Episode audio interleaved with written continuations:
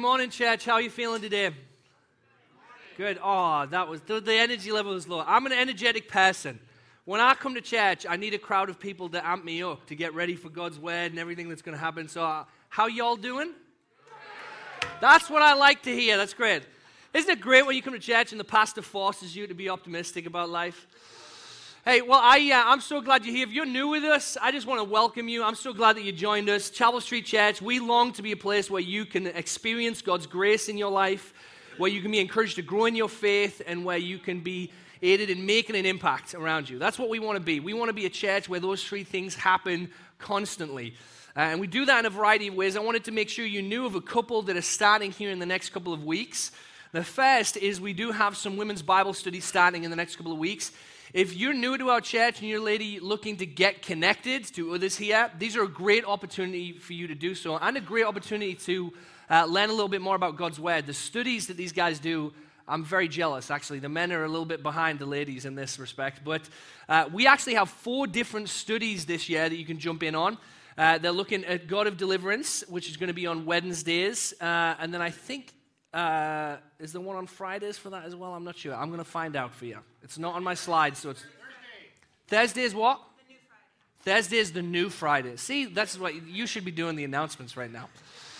Uh, and then we've got a study on Amos as well. So if you want to get involved, we have in home studies, we have studies here at the church. Again, great way to get connected, meet people, and dive into God's Word together. So if you want to learn more, Heidi Dunsell is at our kids' desk this morning. She's waving wonderfully at me right now. She, uh, she knows a lot more about this. She helps lead in our women's ministry department. She'd be a great person to get to know if you're looking to get connected as well. So make sure that you stop by and get to know her. Uh, the other thing that I wanted to mention is for parents of young kids. I'm really excited about this. It's a kind of a new step for our church. We're going to be launching what we call Adventure Club here at the North Aurora campus. Uh, and this is a, a, ministry for kids aged kindergarten through fifth grade. Uh, we've done this for many years at our Keslinger campus, which is our bigger campus over by Delnor Hospital. Uh, but this is going to be really great for us. We have a lot of young families in our neighborhood that we're looking to serve and encourage and uh, minister to. And if you have kids in this age range, I'd love for you to be a part of this. Uh, it, it's going to be a really fantastic opportunity. Kids just get together, play games, hear some stories from God's words, make some crafts together. Uh, our kids go here, it's, and it's been absolutely transformative in their life. And I'd also mention if you're a parent as well, I know how difficult uh, it is to get connected to church when you're a parent of young children because life is very, very busy. An Adventure Club for, Virginia and I has been an opportunity for us to get to know the parents who are in the same boat, looking to encourage their kids in Christ and in their faith. Uh, and get connected to others who are walking alongside of us as well. So, uh, if you want to find out more about that, please come let me know. You can register for that right now on our website or at our welcome desk. Uh, and again, come talk to us about it because all of these opportunities that we talk about here, we don't just want to fill our schedule and be a busy church. I want to come back and say we want to be that place where we can experience grace, grow in faith, and make an impact. That's what we are here for. Well, we're going to come to worship now, so I invite you to stand with me. If you want to say hi to someone next to you, greet them, welcome them into God's house this morning, and then we'll sing together in praise of the great God who's loved us.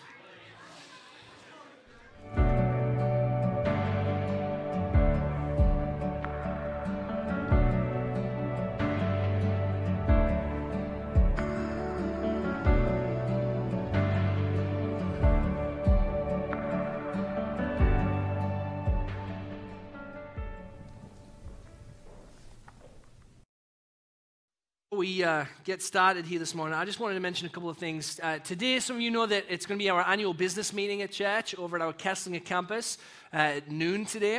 That's a great opportunity for us to kind of look back over the last year and celebrate a few things. And I wanted to celebrate a few things with you that I was really astounded by. Uh, it's kind of the end of the fiscal year for us as a church. And this year we finished $20,000 over budget. And the most exciting thing of all is for the first time in our church's history, we gave over a million dollars outside of our walls to organizations around the world that are sharing the gospel, that are investing in kingdom work, uh, that are ministering to people here in our very own city. Uh, and so I just wanted to say to you, I'm, I am proud of you as a pastor, and I am excited to be a part of a church that really holds true to that, that kind of saying that we say here that we are a church not primarily for ourselves, but for our neighbors. Uh, that's an incredible thing. Yeah.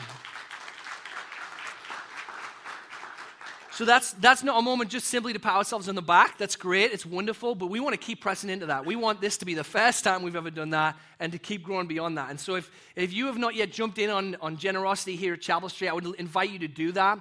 It's an opportunity to be a part of what God is doing here in our cities. Uh, but also just be praying with me for our church that we would stay in this place of being a church, not primarily for ourselves, but for our neighbors. The other thing I wanted to mention before we start as well is we have a series uh, coming up called A Doubter's Guide to Jesus that is going to be led by uh, Dr. John Dickson. And uh, it starts on Saturday, the September 23rd. This is going to be an incredible opportunity to invite a friend along to hear about Jesus. Very seldom do we get the opportunity to be in a room with someone quite as smart as Dr. John Dickson and ask him any question you want. That, will be a part of what he does is be, he'll give a short talk on some of the aspects of Jesus historically and, and helping people kind of wrestle through some of those doubts. But there's going to be a time where you can ask any question. Uh, and so this is a fantastic opportunity. If you have wrestled in your heart, if you have your own doubts, which many of us do even in church, or if you have a friend who you are wanting to hear more about Jesus, you want to talk with them about Jesus, it's a great event to invite them along to. So mark your calendars for this. He's, he's going to do it for four consecutive weeks. Uh, and I'd, I'd, like to think that I'm an okay preacher, but John Dickson is a fabulous resource to our church, and he, he loves us very much. So, really grateful for his time. Uh, make sure you grab one of those flyers. You can grab those at our welcome desk or on your way out as well. Well, this morning we are continuing our series that we're calling Pathway to Purpose. Uh, and it's really what this series is about is looking at the Christian life, looking at the, what the journey of being a Christian is supposed to look like. What kind of habits and attitudes should be associated with the Christian life? And we'll talk more about that in a second. But whenever I hear a, kind of that thought about what things are associated with something else, I always think of the game show Family Feud, right? Because they're always asking them, you know, what are the top things associated with this subject or this thing? Uh, it used to be called Family Fortunes in England, which I think that that is an interesting commentary on Americans, that you want to call it Family Feud as opposed to Fortunes. Maybe the English people are just a little bit more optimistic than I thought.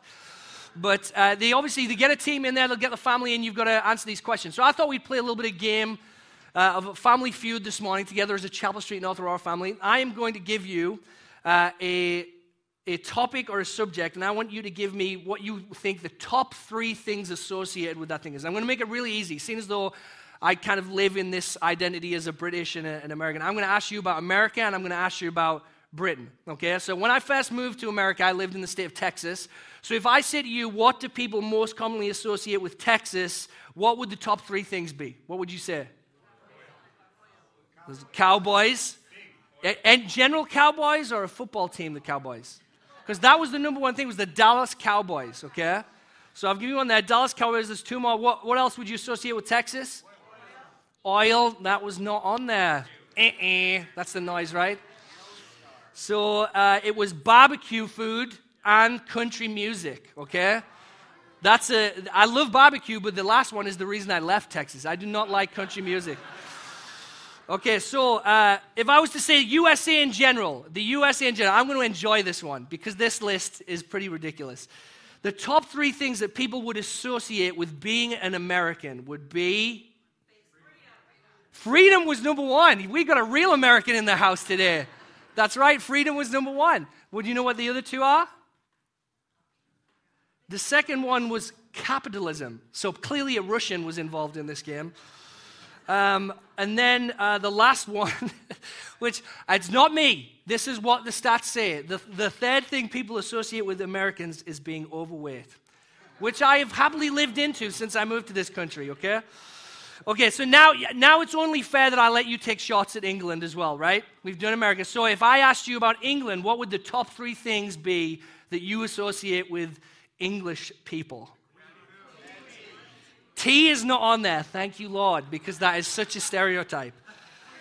The Queen, so someone said the Queen? Queen Elizabeth was number one. Sadly, she's no longer with us, but that's what people associated first. Yeah? Anything else? That was one of them? I can't believe it. The third thing that people associate with England was the English accent. Well, yeah, of course you associate it's the English accent. I thought that's a non answer. I can't believe it. Anyway, the second one was Big Ben, okay? Everybody knows Big Ben. So we could go on, we could find different subjects, but uh, whenever our mind thinks about something in particular, we'll gravitate to what do we associate with that? What do we think about that? Well, this series is really about what should we associate with being a Christian, with being a follower of Jesus? What kind of habits, what kind of attitudes? See, sometimes we have a lot of ideas that come into our head, a lot of jargon about what it means to be a Christian, and some of them, like some of the things on that list, are not really accurate to what it means to be a Christian. And so we're, we're trying to look at that together. We are looking at what does it mean to be a devoted, growing Christian. That's what we started last week as we looked at the book of Acts. We looked at this passage in chapter 2 of Acts where it tells us that the apostles were devoted. They were devoted to teaching, to community, to fellowship, to breaking of bread, devoted to all these things. And really, what Acts 2 is describing there is a lifestyle of discipleship. A lifestyle of discipleship. Here's what discipleship is discipleship is an intentional pursuit of Jesus Christ by embracing his message and his example. Discipleship is the intentional pursuit of Christ by embracing the message and example of his life. That's what Jesus longed for for his, his followers. When he left, he ascended into heaven after his resurrection. This is what he said to them in Matthew 28. He says, Go therefore and make disciples of all nations baptizing them in the name of the Father and the Son and of the Holy Spirit, teaching them to observe all that I have commanded you. And behold, I am with you always to the end of the age. Jesus says what a disciple is, is someone who identifies with him in his death and his resurrection. That's what he means when he says, baptize them in the name of the Father, the Son, of the Holy Spirit. Christians are someone who has identified with Christ. And then, second, is someone who obeys his commands, someone who follows his teaching. So, next three weeks, we are going to be kind of diving deeper into this idea of being devoted followers of Jesus by looking at what we have called the 6G life. And we've got a picture here, a kind of a wheel that summarizes this. This is something that we've come up with here at church because we're often asked, what does it mean to be a follower of Jesus? What should I do? What should my life look like? And so this is just kind of a tool, a summary. Obviously, it's not from the Bible, but it's a way for us to understand what are the key things that God calls us to as followers of Jesus. These six G's. First, he calls us to share the gospel, to gather together for worship, to connect in groups, to grow in our faith, to give generously, and to go and to serve those around us. And these are not kind of a wheel of pick your favorite and this can be your corner. This is what the life of a disciple looks like to embrace every corner of this. And you might look at something like this and be really intimidated and go, well, gosh, I don't, I don't know how great I am at some of these different areas. You can feel intimidated by that. But I want you to know you're in good company if that's how you feel. Because if there is anyone who does look at that and say, you know what, I'm nailing all six corners, I am the 6G king, you, my friend, are not a good disciple. Because the first thing a disciple realizes is that none of us live these out perfectly. That's why we need Jesus. That's why he had to go to the cross on our behalf, because only he has lived a truly righteous life. Only he was the perfect follower of all of God's commands. What we do now is we seek to identify with him in having been for us what we couldn't be for ourselves, and now follow as best we can his example by living these things out. So today we're going to look at gathering for worship and sharing the gospel. Two sections of that, that experience grace section. We call it experience grace because really these are the ways in which we first step into God's grace. And we'll talk more about what that means. But as we go through this, I, I, my hope for you and for us as a church is that we can be reminded of the life that God has called us to. And that we can recommit ourselves, not simply to calling ourselves Christian, but say, I want to follow Jesus. I want to be his disciple. I want to make disciples. I want to be about what Jesus has been about. Because, dear friends, what Jesus is about is life and life to the full. Is about relationship with your Father in heaven who made you, who knows you, who sees you, who loves you. So, the way we're going to do that today is we're going to go to the letter of First Peter one of my favorite letters in the New Testament, written by Jesus' good friend Peter. And he's writing to the churches, the fledgling, kind of struggling church, trying to articulate for them this is the life of disciples. This is what it means to be the church. And here's what he says in 1 Peter 2. So put away all malice and all deceit and hypocrisy and envy and all slander. Like newborn infants, long for the pure spiritual milk, that by it you may grow up into salvation if indeed you have tasted that the Lord is good. As you come to him, a living stone rejected by men, but in the sight of God, chosen and precious. You yourselves, like living stones, are being built up as a spiritual house to be a holy priesthood, to offer spiritual sacrifices acceptable to God through Jesus Christ. For it stands in Scripture Behold, I am laying in Zion a stone, a cornerstone, chosen and precious, and whoever believes in him will not be put to shame. So the honor is for you who believe, but for those who do not believe, the stone that the builders rejected has become a rock of offense. They stumble because they disobey the word as they were destined to do, but you are a chosen race, a royal priesthood, a holy nation. You are a people for his own possession, that you may proclaim the excellencies of him who called you out of darkness and into his marvelous light. Once you were not a people, but now you are God's people. Once you had not received mercy, but now you have received mercy. I want to look at three things in this passage that help us understand the life of a disciple, the life of what it means to be a follower of Jesus. I want to look at what it means to experience grace, what it means to gather for worship, and what it means to share the gospel. So let's talk about what it means to experience grace. I was talking before this service with our guest worship leader, Eric Elfman, who's uh, very kindly came over from Mill Creek this morning to help lead us. We're grateful for you, Eric. Uh, yeah, he did a great job. And uh, he, we were talking about how his daughter Grace has just started driving. And I remember when I uh, started driving uh, for the first time, I was very excited about this experience. Now, I wish I had been in America for this because learning to drive in England is much more boring. We have way smaller cars. Like, I remember the first time I came to America and realized that all these people were driving SUVs and these huge cars. But in England, I drove what was called a Corsa. It was a really small, compact car, but I was really excited for it. And I was primarily excited because I knew once I learned to drive, I had some freedom, right? I can go and explore, I can do my own thing. And Eric and I were, were talking about that a little bit this morning for his own daughter.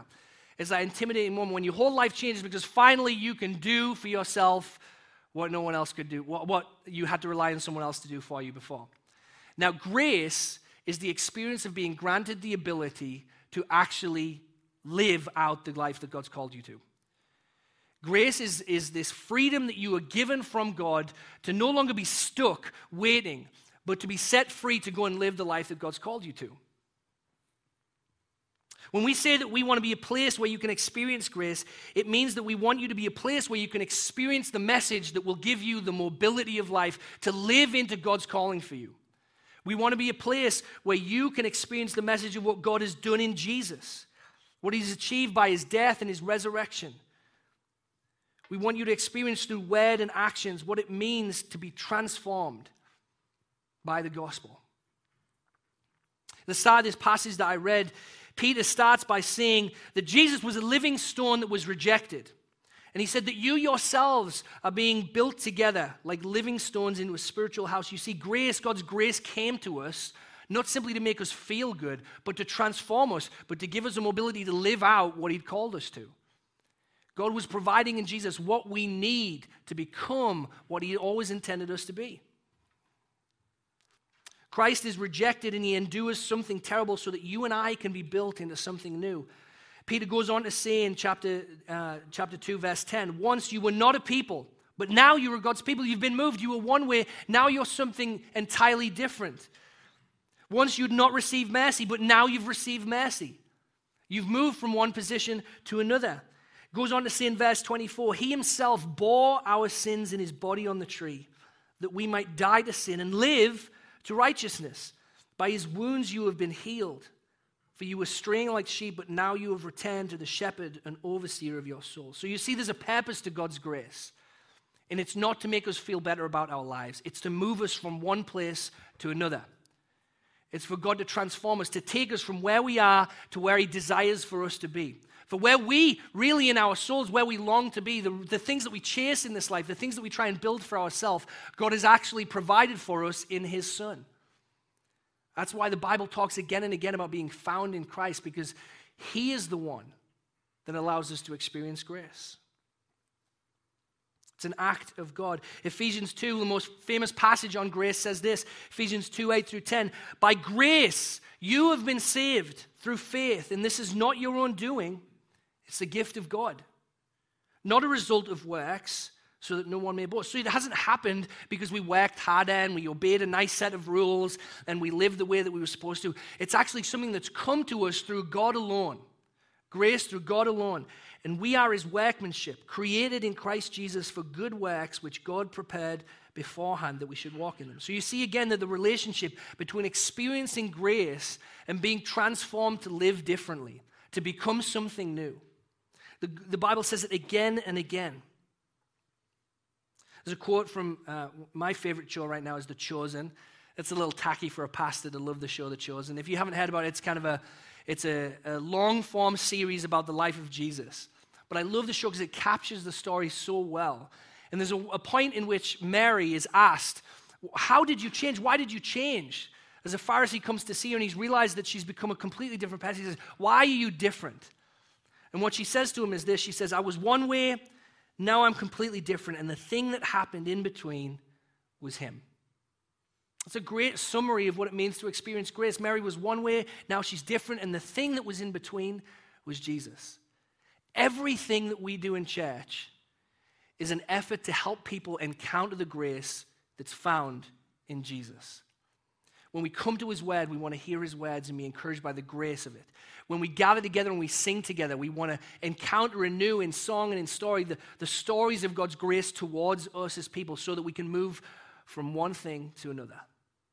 That's what it means to experience grace.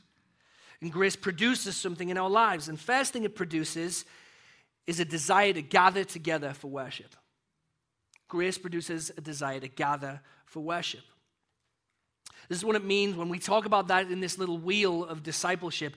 Gathering together is this as followers of Jesus, we gather together each week for corporate worship where we sing his praises, hear his word preached, and offer up our collective prayers and devotion to give him honor and glory. This is the first part of what it means to experience grace and to walk with Christ. And that's what we see in 1 Peter 2. It says this in 1 Peter 2 9 You are a chosen race, a royal priesthood, a holy nation, a people for his own possession. And I'm going to pause there. What's the first thing you notice about the way that Peter is describing what it means to belong to God, to have been moved by grace to a new place? It's all corporate identity. He doesn't talk about them in the singular. It's all corporate identity. He says, You are what? A chosen race. You are what? A royal priesthood. You are what? You are a holy nation, a people for his own possession. So you see, Christian identity this new identity that God gives us in Christ when we encounter His grace can't be understood in the singular.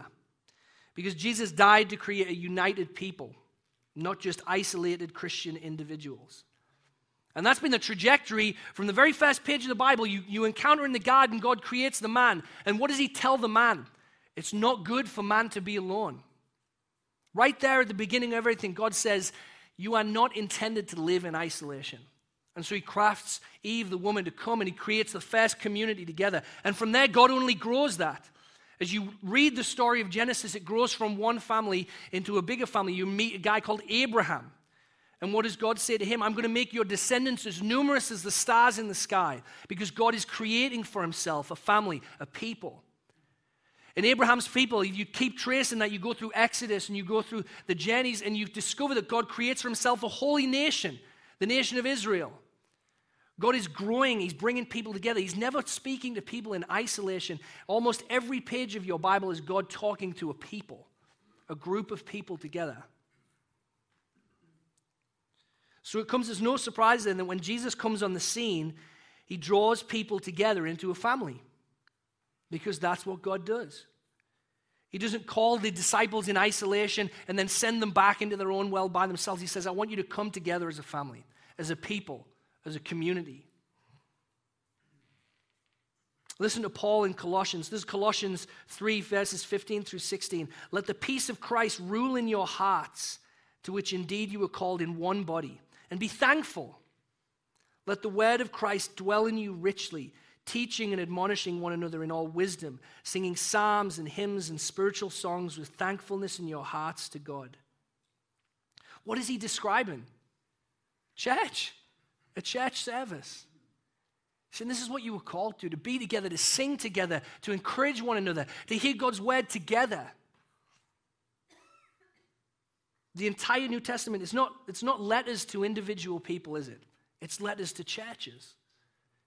Peter is to a church. Romans is to a church. Ephesians. Name anyone you want, all of them. Even the Gospels themselves were written for corporate bodies of believers to come together and hear them and hear that message.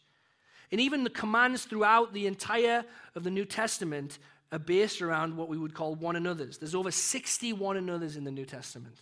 Love one another. That's in John 13. Welcome one another. That's in Romans 15. Care for one another. That's in Corinthians. Bear one another's burdens. Galatians. Forgive one another. Ephesians. Teach one another. Colossians. Do good to one another. Thessalonians. Confess to one another in James. And show hospitality to one another in 1 Peter. One another's don't exist if we don't gather together. It doesn't exist. Fulfilling Christ's commands Embracing his example means living a lifestyle of gathering together for worship. Now, real quickly, why does Christ care so deeply about this? Why does Christ, why is he fixated on making a people for himself? Three reasons, real quickly. First, to remind us. To remind us. Paul David Tripp, one of my favorite pastors, says corporate worship the gathering of people together on Sunday mornings for church is designed to remind you again and again of the right here, right now presence, promises, and power of your Redeemer. Every time that we gather together, everything we do, as I've said before, is intended to drive us towards Jesus, to remind us of who Jesus is. When you sit in those seats, you are reminding me of what God has done with my life. Once I was not a people, but now I'm a part of His people. I see your faces and I'm reminded you're my family. You're the body that God has knit me into. When I see you, I'm reminded that I'm not preaching so that I can learn some more information about Jesus and fill my head with nice Christian things. It says God has called me to be a part of his body, to encourage his body, to live as a people together, to bear one another's burdens. No church is perfect. And in fact, if you find the perfect church, don't go because you will ruin it. We need to be reminded in a culture that is deeply individualistic, that's isolated, that's fragmented, especially after a global pandemic, that God has called us to be a people together. I remember pre- uh, preaching in, in the pandemic, and what we would do is we pre record the sermons to put them online. It was good for that season, it was the way that we could do it. But you know what I missed every time we did that? It was you. I would look into that camera and I would rejoice that we were getting to share God's word, but I longed to be with God's people. That's my favorite thing to be. It's, it, it's my favorite thing in church is not even getting behind a pulpit and talking about Jesus, though I love to do that. It's being with his people. It's singing his songs with you. It's hearing your voices, lifting his name up, and realizing God has knit me into his body. And you know, one of, one of the, I think, the strongest cases for how much God values his body, do you know what God calls his body in the scriptures? His bride. It's his wife. It's the, the bride of Christ. It's, it's what Jesus died for is his church. Think about what it means that God has selected that word to describe his body. It's a deeply intimate, loving word. He's saying, This is what I value and love most deeply is my people, my bride. It's a reminder. The second thing it does is it refreshes us. There's something uniquely refreshing about praising God together with others, something that you can't experience on your own at home alone. C.S. Lewis puts it this way I think that we delight to praise what we enjoy because the praise not merely expresses but completes the enjoyment. It's a pointed consummation. It's not out of compliment that lovers keep on telling one another how beautiful they are. The delight is incomplete until it's expressed. See, your enjoyment of God will be incomplete until it's expressed in community, until you share your praise with others. You were made to praise God, not silently at home alone, but with your family.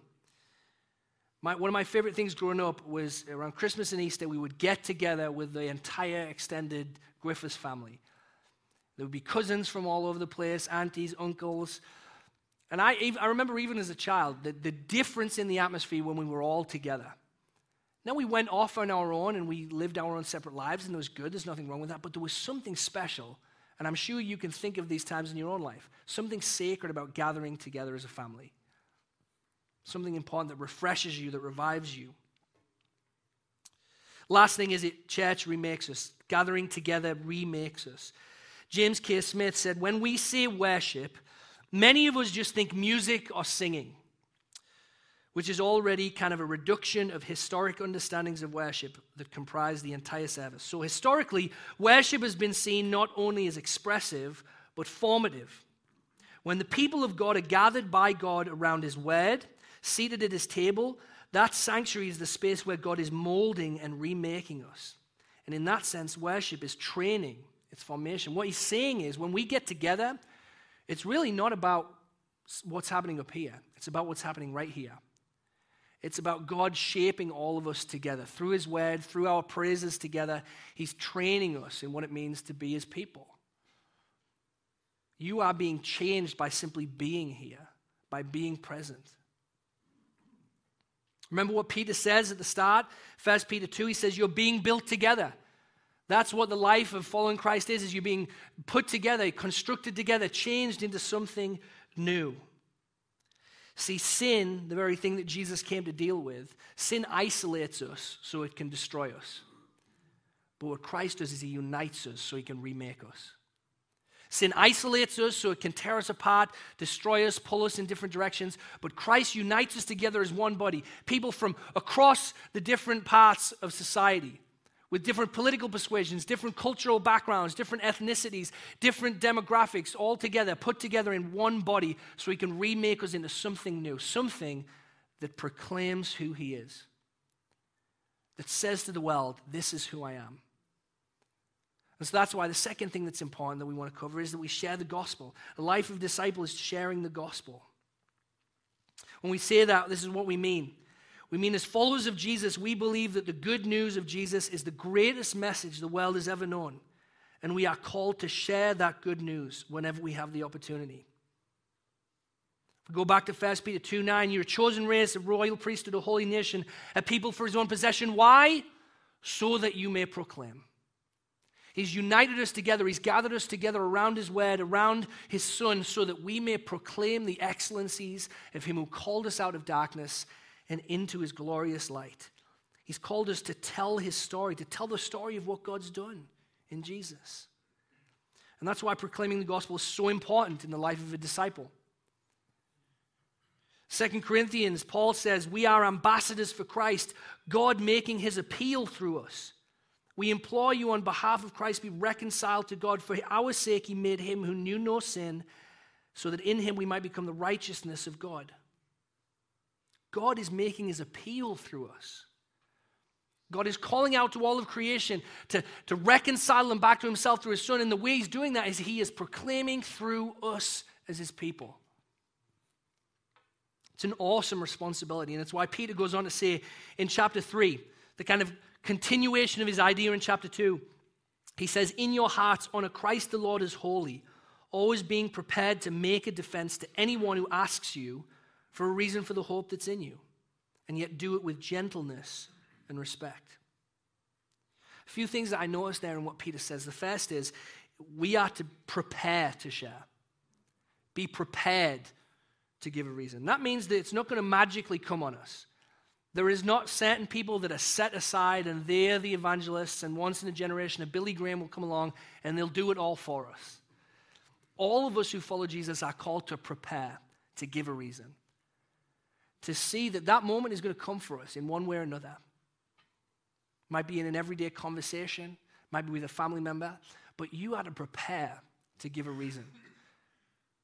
And a reason for what? For the hope that's in you. And what, what's interesting there that I know is he says, when people ask you for a reason for the hope that is in you. So we should, the second part of this is we should be living in such a way that people go, I want to ask that person about why they are the way that they are. Why do they live the way that they do? Why do they care for people the way that they do? If we are living out the life of a disciple, that's going to include a lot of these other G's that we'll talk about in the coming weeks, people will ask us why. Because to follow Jesus is, is to stand out, it's to be holy, is to live differently than the rest of the world. So if we live differently, people are going to say, Why? The third thing that I know is he says, Yet do it with gentleness and respect. One of the main reasons I think we get intimidated about sharing the gospel is it's not always done with gentleness and respect. Sometimes we share the gospel in an effort to correct others, to be right. And dear friends, the very message of the gospel is none of us were right. We were all wrong. Christ was right. So come to him. That's why we can do it in gentleness and respect, because how did Christ share the gospel with us? Did he come into our midst and announce to us our wrongness? No, he served us. He loved us with gentleness and care. He made himself known to us. He put himself at the very lowest place for us. That was his proclamation to become the least of all, the servant of all. See, when we are convinced of the importance of this message, it will compel us because we'll realize we're not holding on to some religious ide- ideology. We're holding on to good news.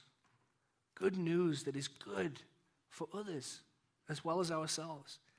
I'm always struck whenever I think about sharing the gospel of this quote by Penn Jillette. Penn Jillette is a, a very famous magician. He performs in Las Vegas. And one time he was in an interview and someone was asking him because he's a, a very outspoken atheist. And he, they're talking to him about how do you feel about people who try and talk to you about Jesus? Do they annoy you? And they kind of, I'm thinking, uh, probably trying to get a rise out of Penn. And this is what he says. He says, I've always said that I don't respect people who don't proselytize. I don't respect that at all. If you believe that there's a heaven and a hell, and people could be going to hell or not getting eternal life, and you think that it's not really worth telling them this because it would make it socially awkward, and atheists who think people shouldn't proselytize and who say, leave me alone and keep your religion to yourself, how much do you have to hate someone to keep that news to yourself? How much do you have to hate someone to believe that everlasting life is possible and not tell them that? You know what's convicting about that is that Penn who doesn't confess to know Jesus, understands the importance of the message of Jesus. What he's saying is if this is true, if Jesus really is who he said he is, if he is offering life to us, if he's offering rest to us, if he's offering healing to us, why would we keep that to ourselves? If the church truly believes this message that we talk about, why wouldn't we want to tell everyone? Now, of course, we do it with gentleness and respect. We don't rush out there in a panic and bully people into this. But nonetheless, we should have a deep desire in our hearts to say, people should know the one that I know because he's good. Because the news is good. The gospel is good news. That's what gospel means is good news. It's not bad news. We're not going out there to tell everybody how bad they are. We're going out there to tell them, look how good Jesus is. We have the opportunity as a church to tell a better story than the rest of the world is telling right now. Not a story about how this group is wrong and this group is wrong, but a story about how there is one who has loved us and gave himself for us. That's the opportunity that the church has in this hour to tell our story. We don't have to explain everything all at once. That's another intimidating thing about sharing the gospel is we feel if we open the conversation, it's going to come with five or six unanswerable questions. But you don't have to answer every question. Jesus didn't even answer every question for his disciples. There's time to grow in your faith. What we're doing is we're telling the story of what God has done for us. So just think for a moment. When we say that phrase, you are to proclaim the excellencies of Him who called you out of darkness.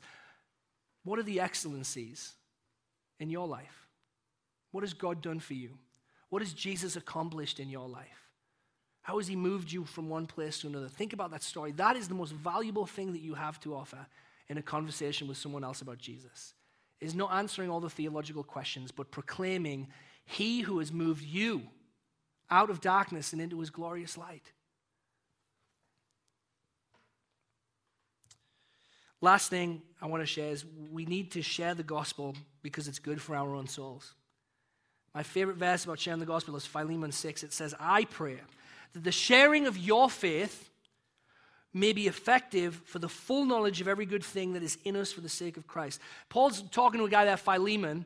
He's a church leader in Colossae who was robbed by a guy called Onesimus, and Onesimus ditches him. And then Paul meets Onesimus and says, Go back to Philemon and bring this letter. And in that letter, he says, Share your faith with Onesimus.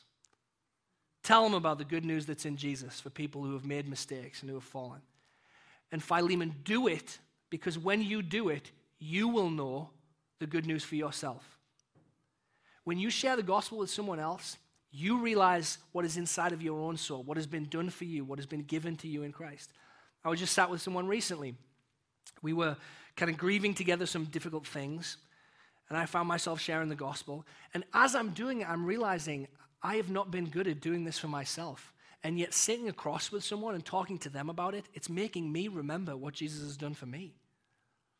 So, if you're in a place right now where you're struggling to, to fully embrace and understand the love of Jesus for you, one of the best things you can do is to share your faith with someone else because it'll remind you. It'll remind you, it'll be good for your own soul. All of us need so, know someone who needs this message. All of us know that this is available for them.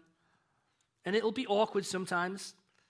One more story about this before we, we finish this. It, it's going to be awkward sometimes. I remember in college, I was part of a church that uh, we were talking about this, sharing the gospel, and I just felt very pressured. It was a very, very hardcore, intense church. And they were very much like, do it, you know? So I went home and I was praying about it, thinking about it. Who can I do this with? And I was, I was new to America. I was living in an apartment complex. And I don't know why I thought of this. It was very ridiculous. I thought, I'm going to go buy some chocolate muffins and I'll knock on my neighbor's doors and I'll share the muffins with them and then I'll tell them about Jesus. if you are thinking of doing that, there are better ways. I just want to encourage you. This is how it happened for college aged Andrew. So I went and I did this. I knocked on the first door. As you might predict, the reaction was, uh, I'm good knock on the next door, no one answers, knock on the next one again. They're kind of a, then I come to the fourth door and I knock on this guy's and I explain to him, you know, I, I am just giving him, he's like, well, why are you giving muffins out? I said, well, because I, I just wanted to love my neighbors. I'm a Christian and I just wanted to remind, remind people that God loves them and that uh, he wants to be part of their life. And the guy starts weeping at his doorway. At this point, I'm like, oh, this was a mistake. I don't know what to do now. But what happened, I ended up having a 30 or 40 minute conversation with my neighbor about places in his life where he was hurting, where he felt alone, and that he felt seen by God, and that this message, that he, that he could embrace it, that Jesus would want him. You have no idea when your next awkward neighbor is going to come across your path, and you discover that actually, if you would just tell them about the love of Jesus, the impact it might have on them. Don't bet on your ability to be good at sharing the gospel. Bet on God's goodness to show up when you do it. Have confidence that God will always move. Even when you're in the awkward moments and the difficult moments, God wants to be known. And He loves you enough to not let leave it down to your skills. So, friends, as we close, I want you to think about this. Everybody in this room finds themselves in one of two positions. First, you are a committed follower of Jesus, and this morning you are reminded that God has called you to be part of a people and to proclaim who He is. And you have a chance in this series and in this moment to just pause for a moment and reflect and say, How can I embrace more of what God's called me to? And I want you to remember this God isn't asking more from you, He's desiring more for you. He's not asking more from you. This, is, this life of discipleship is not about you doing more, being more for Him. You are made whole and right with God through Christ Jesus and Christ Jesus alone. But there is more for you in Jesus. Second, you are someone who is trying to figure Jesus out. You're unsure. You hear this and you like this idea of grace, but you're not sure how to receive it. And, friends, my encouragement for you is to simply come. To simply come to the one who has made himself available to you, to believe in your heart and to ask Him to come and to be your Savior. There is no magic trick to becoming a Christian and receiving Jesus. It is, it's as simple as calling out and saying, Father, thank you for your Son. I need Him. All you need is to believe in Christ and in His righteousness. So here's how we're going to close this morning. We've talked about gathering together and proclaiming. As we were going to take communion, we're going to come to the Lord's table together. And I want to do it a little bit differently because what communion is, is a proclamation of Jesus. What Paul tells us in the scriptures is that every time that we come to the Lord's table, we proclaim his death and resurrection until he comes again. So I'm going to invite Eric back up, and we're going to sing two verses of a song together. And as you do, I want you to prepare your heart to come to the Lord's table. And as a reminder, this table, this act that we do together, doesn't belong to Chapel Street. It's not about Chapel Street's way of doing things. This table belongs to the Lord Jesus. And He has invited anyone to come to this table if they believe in Him, to remind themselves of what He has done for them. And so that's what we'll do. So just as we sing these songs, I want you to prepare your heart to come to the Lord's table together. Let's sing. As we come now to take communion together, I invite you to, to take the cup that you got when you came in. If you didn't get one, if you just raise your hand, our ushers will make sure that you get one. But what I want for you to do is to peel that bottom part of the cup. Inside, it'll reveal some bread. On Jesus' last night, on the night that he was betrayed, Jesus sat with his closest friends. He took some bread, he broke, and he said, This is my body, which is broken for you. Take this and eat this in remembrance of him.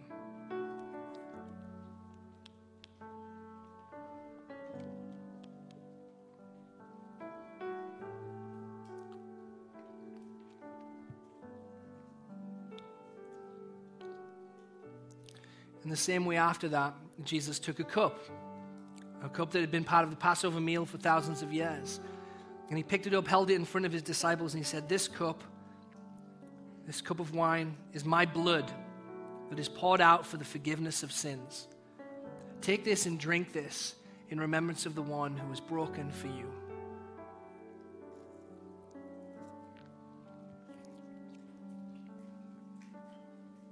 Let's pray. Father, we thank you that each time we gather, we remind ourselves and we proclaim your death and resurrection. God, I pray that we would be a people who not only experience grace for ourselves, but seek to become a people through whom others can experience grace.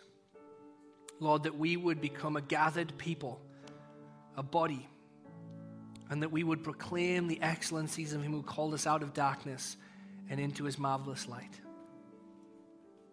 We pray these things in your Son's name. Amen. Let's continue to worship together. I want to thank you for joining us for worship today. We're truly glad that you are here because God has made us a people. And so, if there's any way we can love you, serve you, we want to live out what it means to bear one another's burdens, care for one another. We have a prayer team that can pray with you. Uh, and as always, come if you are new here, I would love to get to know you, hear your story. Stop by our welcome desk. We have a gift for you. But for now, let me leave you with the very words that we shared this morning.